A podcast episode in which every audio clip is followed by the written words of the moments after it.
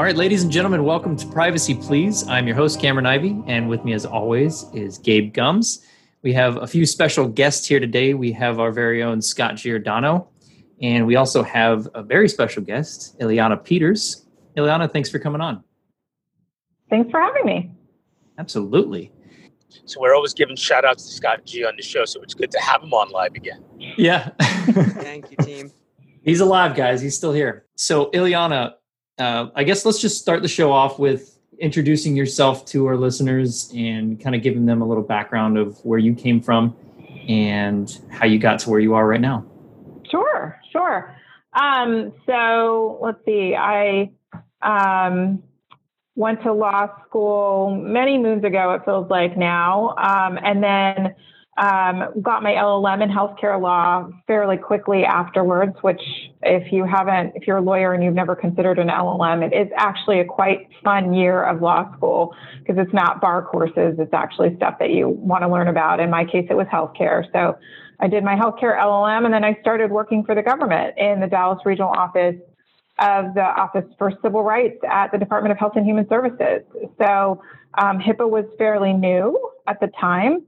And I was part of a group of investigators that were hired to sort of, um, you know, shore up the HIPAA program, particularly from an enforcement perspective. So I was an investigator in that office for about a year and a half, and then I got promoted up to the Washington D.C. headquarters office for Office for Civil Rights, um, and worked over the years on many different policy and enforcement issues, internal and external guidance, um, changes to the HIPAA rules over time, um, you know, related to things like genetics and the Genetic Information Non-Discrimination Act.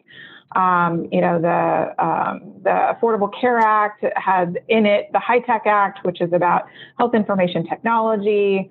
Um, so we worked on several different rulemaking efforts, uh, changes to the rules, and uh, then I got more and more involved in HIPAA enforcement over the years um, started working very closely internally and with other federal agencies, including the Department of Justice and Department of Education, the state attorneys general, and all kinds of different data privacy and security enforcement issues. Um, and then I was uh, senior advisor for HIPAA enforcement at HHS for several years. And then when I left about two and a half years ago, I was the acting deputy director for data privacy and security at, at OCR. So mostly HIPAA, but some some other things too.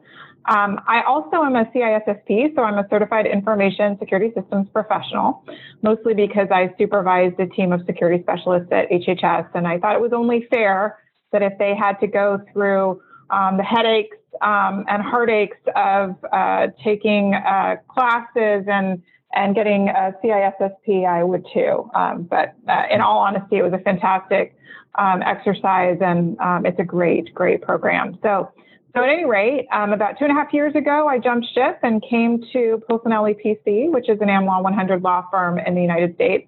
We have offices all over the U.S., and I still specialize in data privacy and security issues, domestic, state, and federal. Um, and uh, you know, lots of good things going on in both state and federal data uh, privacy and security protections right now, as you know. So that's, that's, that's an impressive background, and uh, I would say, you know, kudos to you for for diving head into, you know, the security world with the CISSP uh, test and things of that nature. You know, sometimes in our industry, it, it's looked at, you know, somewhat differently. But we had a gentleman on, Jason Kronk, uh, a few episodes ago, who, who you know, we kind of called a, a, a, unicorn, if you would. And, and I got to tell you, you know, listening to your background, there are very, very few of you out here, and uh, that's as close as, as as I think we'll see. So I'm excited. That's that's that's impressive. Thanks. Yeah, very much. Um, and I'm guessing that it was all according to plan where you are now. when you were a little girl. Yeah, um, no, I mean, I think I always wanted to do healthcare related work. My dad was in the healthcare field, um, not as a as a clinician, but he did development of healthcare um, real estate back in San Antonio, Texas, back in the day when Um, Henry Cisneros was working on the on the medical foundation and the medical center there. So I always sort of knew I wanted to do something healthcare related, but uh, I did not expect to be in data privacy and security. Let's put it that way. Okay, well that's fair. Um, let's jump into some questions here. So, you know, before COVID, uh, what do you think the biggest misunderstandings, both with the public and other data protection professionals, what, what they had about HIPAA? Right, good question. So I think the number one um, misunderstanding about HIPAA um, is the scope of what's protected um, and what your rights are. So a lot of people think that HIPAA applies to pretty much all health information in our economy, and it just doesn't. Um, it applies in only very specific circumstances um, and to very specific types of entities. So um, the whole point of HIPAA originally was portability. And, and a lot of people think the H and the I stand for health information. They don't. It's health insurance. It's the Health Insurance Portability and Accountability Act. So one P, two A's, and health insurance. Um, and so the whole point of the statute originally was to help cut costs to the government related to paper claims filings with Medicare and Medicaid. So the idea was we make all this health information electronic. We get the providers, the healthcare providers, to send electronic claims to the payers, and the payers pay it electronically. And we cut down on paperwork. We cut down on time. It's more efficient. It's more effective. We save the government money. We save private insurers money. Um, so once we had this statute that says this is what we're going to do, we're going to make everything electronic, then they said, okay, if we're going to have all this electronic data flying around out there, then we need privacy and security protections for it. And that's how we got um, the privacy and security rules, which were the original rules under HIPAA. Um, they only apply then to those entities that are healthcare providers who are sending claims to health insurance companies and the health insurance companies that get the claims and send the information back and the guys who sit in the middle, which are called healthcare clearinghouses. So that's it in terms of HIPAA covered entities. Healthcare providers that submit claims electronically, the health plans that get them, and the healthcare clearinghouses that help with the business of insurance. Um, then, um, you know, a few years ago in 2009, Congress said, well, um, you have all these vendors that work with the healthcare providers and the health insurance companies, all different types, billing vendors, cloud vendors, all different types of infrastructure vendors. Um, and if you're working with these types of entities and you're getting the data, then you should also be covered by HIPAA. But you have to be in that space. You have to be working with healthcare providers and you have to be working with health insurance companies. That's that's where HIPAA is. That's the space that HIPAA is in.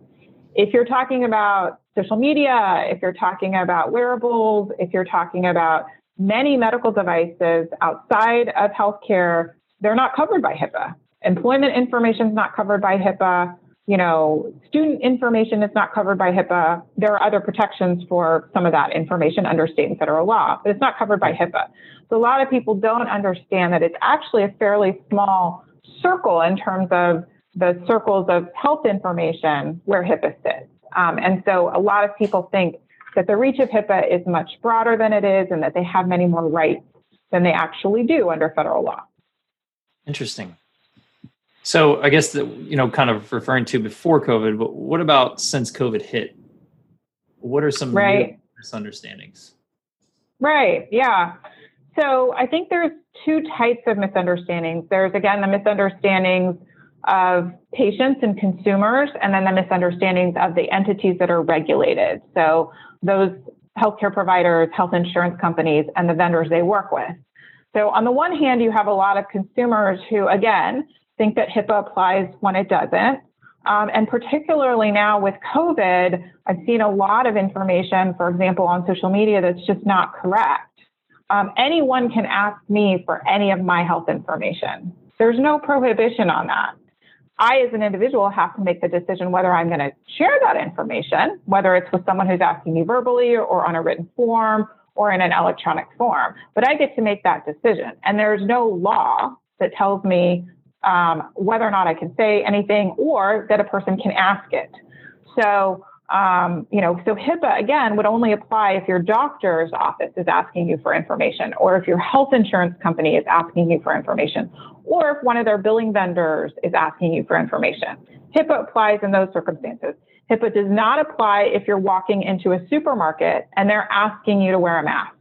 HIPAA doesn't apply in those circumstances. It just doesn't. So it's not going to apply when you go to a retail shop. It's not going to apply when your employer asks you for testing information, asks you for that information. If they ask your doctor for that information, that's a different story.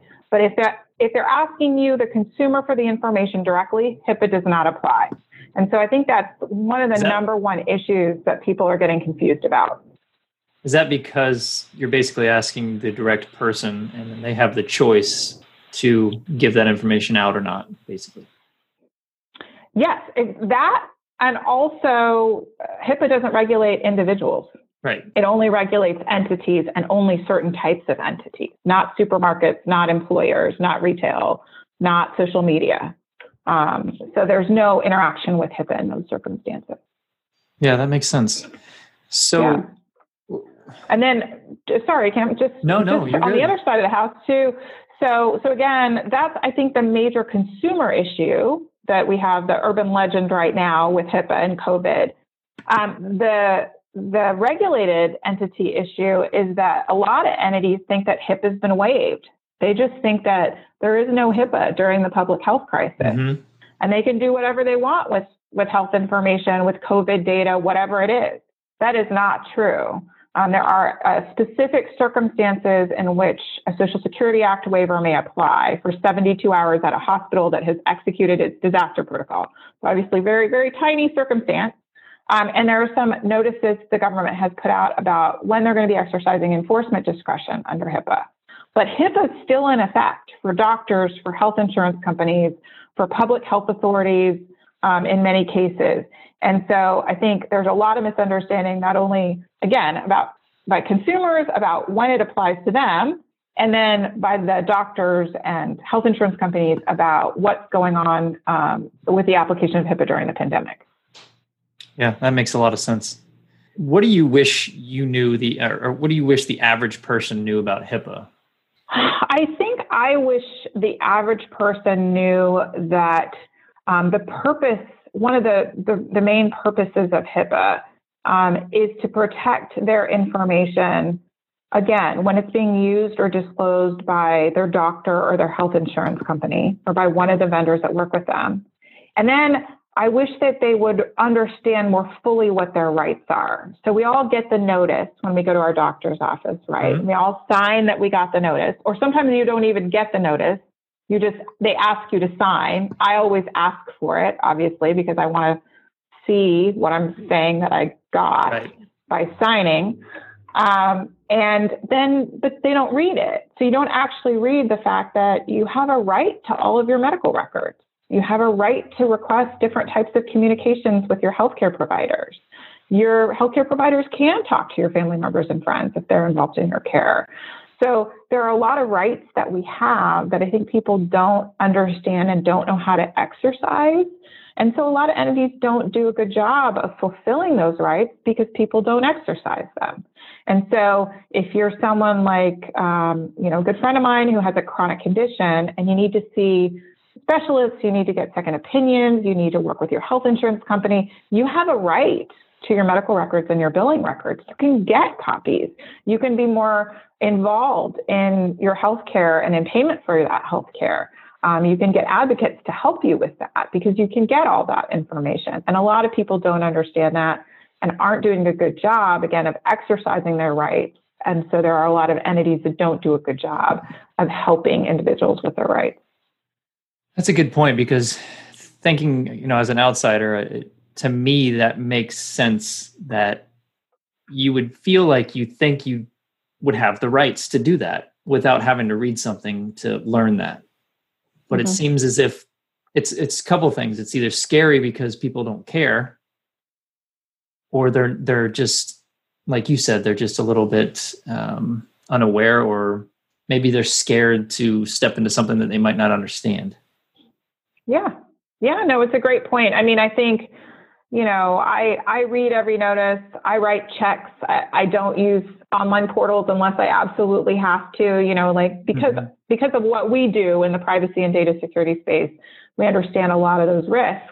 Um, and we probably exercise our rights more than other people do with regard to the privacy and security of our information. We opt out of cookies or whatever we're doing. Right. But a lot of people don't know they have the rights to do that. And it's the same situation with HIPAA. Let's move on to another segment here. So obviously, we're still talking about HIPAA, but you know, when when everybody sees a lot of news stories uh, about massive fines for data protection violations, uh, we'll use Facebook as an example. We we don't really ever see them for HIPAA violations. So is the question is is that reality or just perception? Um, I think it's the perception based on the fact that probably the only media outlets that carry that information are trade press. So, you know, HHS has had 70 plus settlements and civil money penalties related to HIPAA violations. Mm-hmm. Obviously, settlements are very different than the penalties, but there have been both over the life of the program. It's a fairly young program. You know, we're talking about a statute that was implemented in 1996. So, you know, the rules were imp- implemented in 2000. It's only 20 years old, really. Yeah. Um, and so if you think about sort of the life of the program, there have been quite a few settlements and civil money penalties. Some of them are very high. For the Anthem breach, it was $16 million. But it just doesn't get the kind of coverage that um, social media fines or mm-hmm. fines with entities like big uh, online retailers or internet service providers would get because it it isn't necessarily something that um, sort of makes as, as big a splash, in my opinion.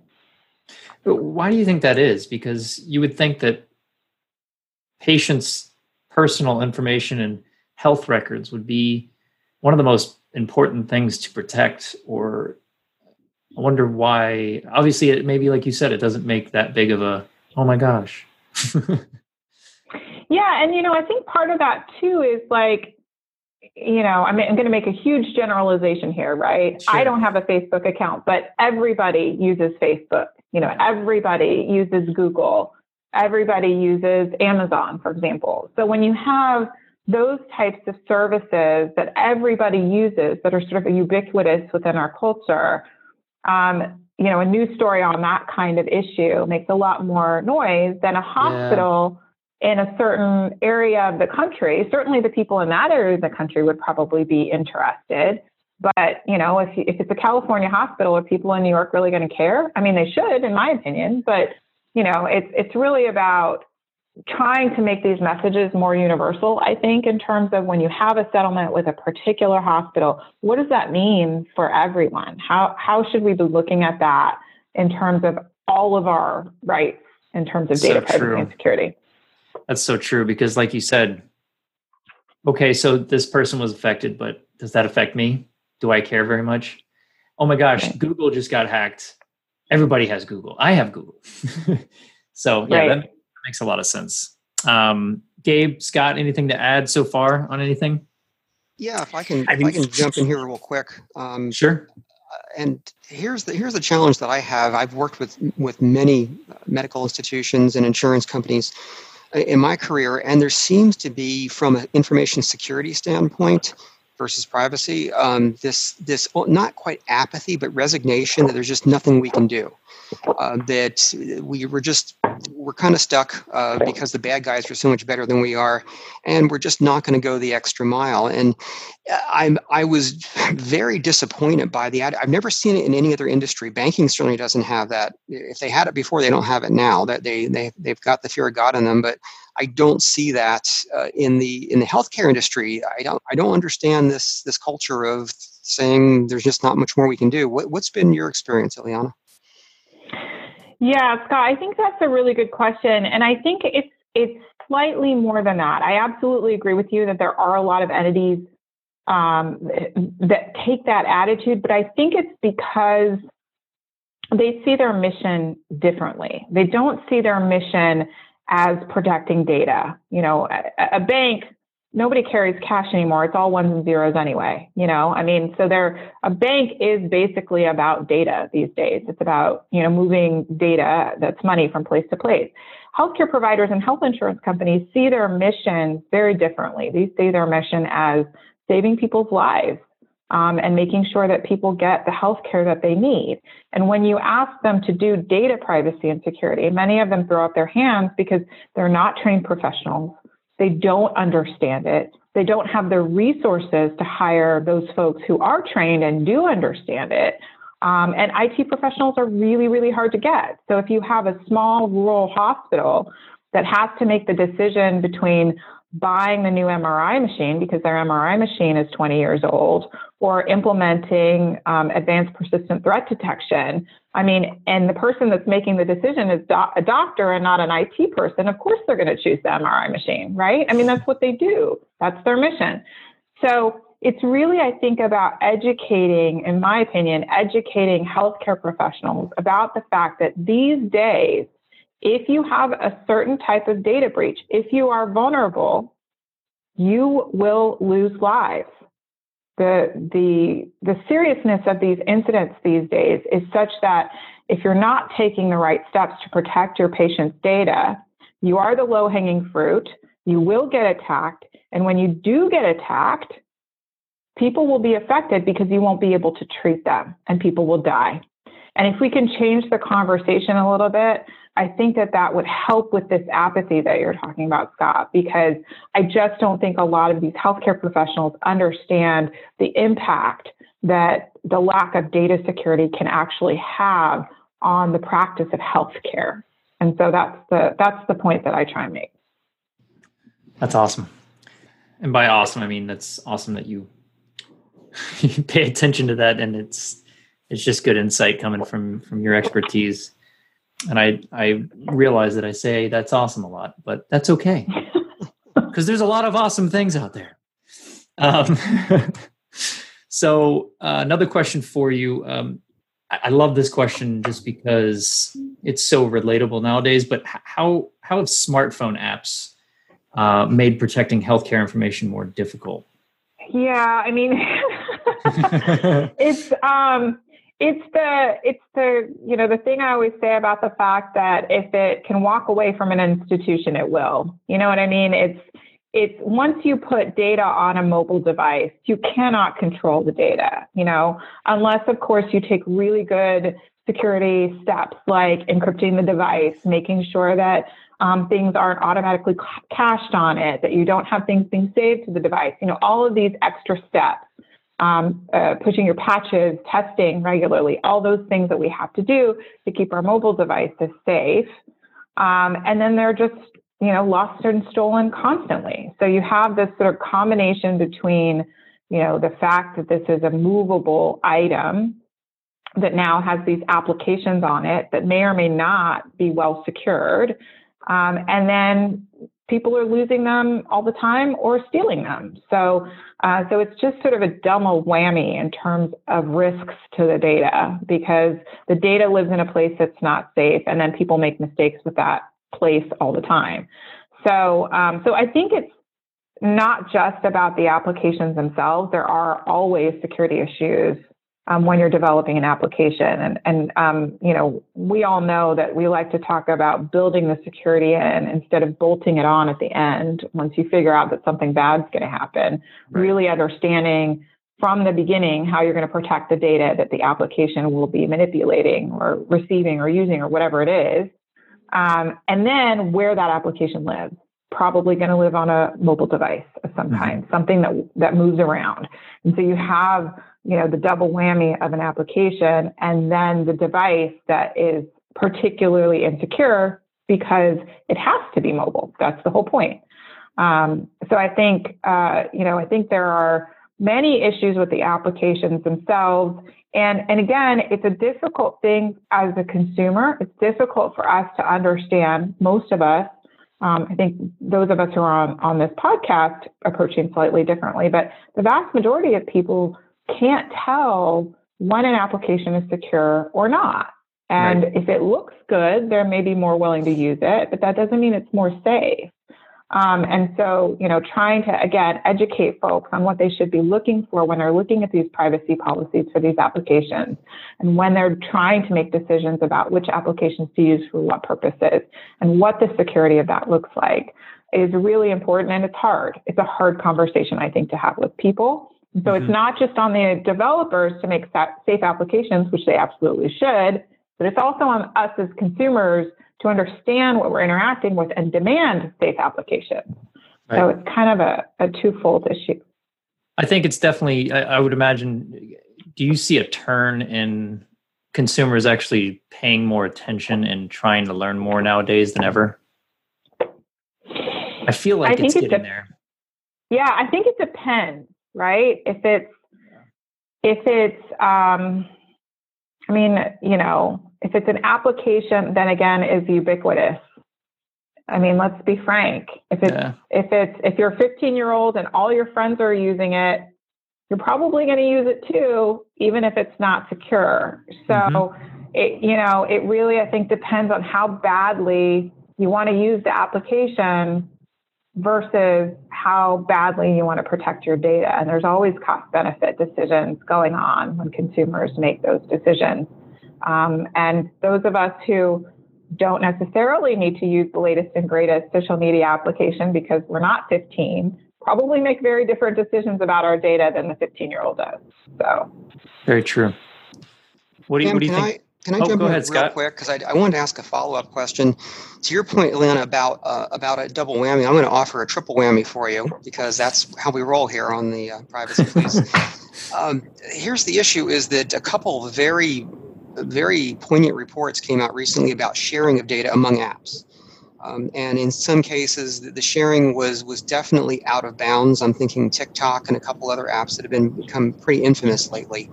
Um, I think that's a third dimension that we're not really seeing much of in the marketplace, but probably is a bigger threat than the first two that you you indicated, because of this idea of bad guys getting intelligence on people via their healthcare and then putting that um, in some kind of a dossier and using that to get it back at them later down the road. It seems to be a big issue. I don't see it discussed much. What are your thoughts?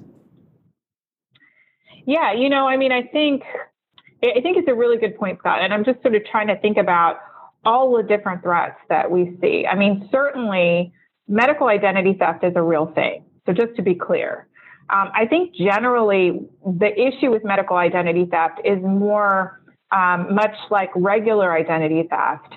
Um, someone is stealing your data because they want to use your health care benefits, for example, um, because they don't have health care and they want to be able to use your insurance to get care that they need. Um, and then there's all kinds of issues with that because your data gets mixed up with their data, and maybe they have a different blood type with you than you, and you get treated incorrectly. So there's that whole medical identity theft issue. It's real. It's serious. It happens, um, and there can be severe consequences um, uh, to those types of issues, uh, fraud, and again, uh, patient safety issues. I think then to your point, Scott, there's this whole other type of theft of data, and that is by people who, um, you know, have specific motives to embarrass, to blackmail, to harass, to dox, whatever it is, the person who is the subject of the information. So they're trying to get the information because they want to bad, do bad things to the person. Um, which is different than medical identity theft. It's, the bad things to the person is sort of collateral damage. It happens, but it's not the motive um, to your point, Scott, there are a lot of bad people out there who have the motive to actually do bad things to people based on their data. Um, and we're seeing, I think, more and more of that. Um, you know, certainly um, uh, there have been several cases, uh, HIPAA related cases, criminal provisions. So just a reminder that there are criminal provisions um, related to HIPAA as well under the statute that the Department of Justice enforces. Um, and those do include, you know, bad things that people do as a result of, of getting this data. Um, but it's larger than that as well in terms of, you know, if you think about intellectual property and, for example, what's happening in China versus what's happening in the US, China does not have the data privacy protections that we do. So they have huge amounts of data about all of their citizens. Um, and their technology, for example, with regard to AI, is progressing arguably, um, in some cases, much more quickly than in the US because there are these huge data lakes of data about all different types of people, um, uh, you know, throughout China. And so their developers have access to all of that data and they can, you know, move things along in terms of development and, and quickly moving forward because they don't have the data security um, requirements that we do or concerns that we do. Um, and so how how do we compete in the U.S. on an intellectual property level too. So it's not just, you know, medical identity theft. It's not just bad people wanting to do bad things to, to um, others with that data. but then it's also, you know, what are the negative implications for us sort of more as a, as a global player and a global economy related to how we secure our data, how we keep our data private and how others can use that data against us. Great.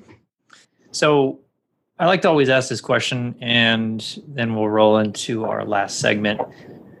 Uh, so, Iliana, what when you hear the term data privacy, what does that mean to you personally, and what does that mean to um, what you do on a day-to-day basis? Yeah, I think that's a really good question.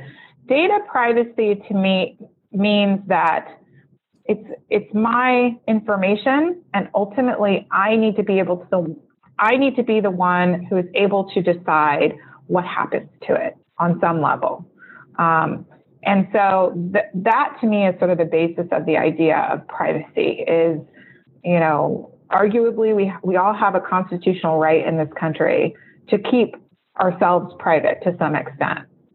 You know, we get to share what we want to share with the people that we want to share it with for certain reasons. And we have the right to make that decision. And nobody has the right to come into our homes and see what we're doing in our homes, and no one has the right to come in our lives um, and see what our personal business is. And that's the way that I see data privacy. We all have the right to make these decisions about our lives and the information about our lives. Um, and then we have to make trade offs. Again, we have to make a decision how we're going to engage with other actors in our economy um, where we share that information in exchange for services, for example. Where I sit in the healthcare field, we all have to engage with the healthcare system. We don't have a choice. You know, this is not social media. This is not something we can do or not do. Um, we all at some point are patients. Um, and we are all, unfortunately, probably going to be in serious situations from a healthcare perspective at some point in our lives. And that could be a chronic condition, it could be, you know, substance use, it could be um, sexually transmitted diseases. It, this is all incredibly private information, and we don't have a choice. We have to engage with the healthcare system or die. So um, I think, from my perspective, the importance of HIPAA one of the many things that is important about HIPAA is about protecting that relationship because we ultimately don't have the kind of choices that we have to share our information in the healthcare sector that we do in other sectors of our lives. We just we we have to share it to get good treatment, to get um, our health benefits. We have to share that information, and mm-hmm. and as such, we really do need robust protections for the information. Hundred percent agreed. Very good points and thank you for that. Um, so, a more serious question for you, and I, I know it's been up for debate, but how do you feel about putting pineapple on your pizza? I think if it has ham, it's amazing. that combination, yeah, I can get. I I understand it, but I just I don't. It's on the I'm on the fence about it. I don't know. I'm not going to do it every day, but uh, sure. I think every once in a while it would probably be pretty tasty. I know there's some people that uh, absolutely would not uh, even want to try it. So at least you have an open mind there. um, if you could, if you could pick a new name for yourself, what name would you pick? Wow, that is a tough question. When you when right? you grow up with a, such a hard name as I have, you sort of uh, you know o- over time just make peace with the fact that you're always going to have issues.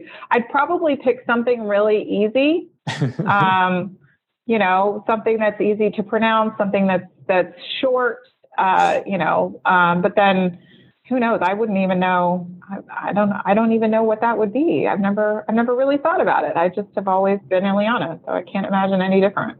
Well, Iliana is a great name. So, and it's very uh, unique, at least on uh, in the U.S. for sure. Um, and yeah, that's a hard question. I wanted to throw that at you. So, uh, what what would you say the best advice anyone's ever given to you has been? well, my mom always used to say, you have to make your own way in the world. You can't depend on anybody else.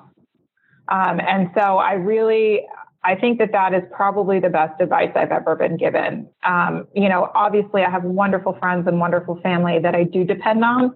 But at the same time, I, I think it is very sage advice that at the end of the day, you're responsible for you and you got to get it done. So you got to make sure you, you can get it done. Absolutely. Can't go wrong with your, your parents' advice. Yeah. Can I jump in here real quick? Um, of course. Just on because I, I, I hate to end this on a serious note because it, it, you're you're doing so well, Kim. But this is a question that comes up at every infosec conference that I attend, and that is how do we get more? A, how do we get more people in infosec in general? And B, Iliana, how do we get more attorneys into infosec? This is my private. I don't want to call it cause but and I've been working with ISC squared on this to to a certain degree of just finding a way to draw more attorneys in to to the CISSP program, but just getting them into cybersecurity and getting more people into cybersecurity. This is the, uh, in many ways, the calling of, of I think many lives. They don't realize it though. Yeah, absolutely, Scott. I totally agree. And uh, you know, you and I are completely aligned on um, our missions here in terms of. Um, you know, proselytizing to the people about the importance of data privacy and security and, and credentials related to it. Um, um, I think from my perspective, it's always about hooking them younger, you know? So to the extent we can get legal interns interested in data privacy and security, um, to the, the, the extent we can start offering classes at law schools about data privacy and security issues, um, you know, those are the types of things that I think would really help us get that critical mass of folks who understand that this is a real important, not only social issue, but legal issue. And that there are a lot of really important legal discussions we need to have about data privacy and security in this country and, you know, worldwide. Um, and then, you know, sort of convincing them that in order to understand security, they really, really do need to not just look at the legal aspects of it, but the actual practical, everyday security controls, because that, at the end of the day, is what uh, you have to make decisions about from a legal perspective. So, for example, were certain controls adequate or not from a legal perspective? Well, if you don't know what the controls mean, you can't help make that call. And so getting people to understand that this isn't, um, you know, this isn't a, a, completely ununderstandable field. This is something we can all understand, we can all engage with. I personally think it's super interesting and fun. Not everybody may agree with me there, but at the very Never least, you know, if if they're if they're interested in video games, if they can do video games, they can do data security. It's mm-hmm. it's the same kind of logic you can you can definitely leverage those skills. So um, you know, so I think we we hook them young, we get them interested, and then we talk to them about the practicalities associated with understanding the data security questions um, as related to the legal questions. It's a great answer. So we'll do one more question and then we'll wrap it up. So, um, Iliana, what is your guilty pleasure?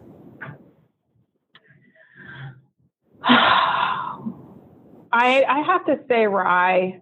I mean, you know, it started bourbon, but now it's it's really rye. I can't I can't live without it. My local distillery delivers, thank goodness. um, so uh, so that has that's been what's keeping me going during COVID. Got to say. Hey, that's fair. I was going to actually ask, would you what what would be harder to give up, coffee or alcohol? And I think we know the answer. Oh, by far, by far, it's the rye. Yeah, yeah.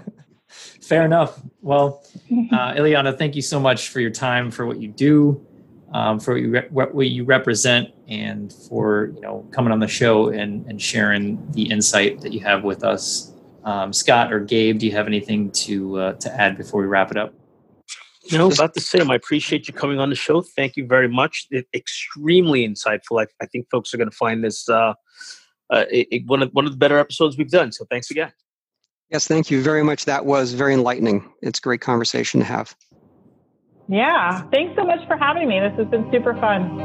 Absolutely. Thanks so much, Iliana.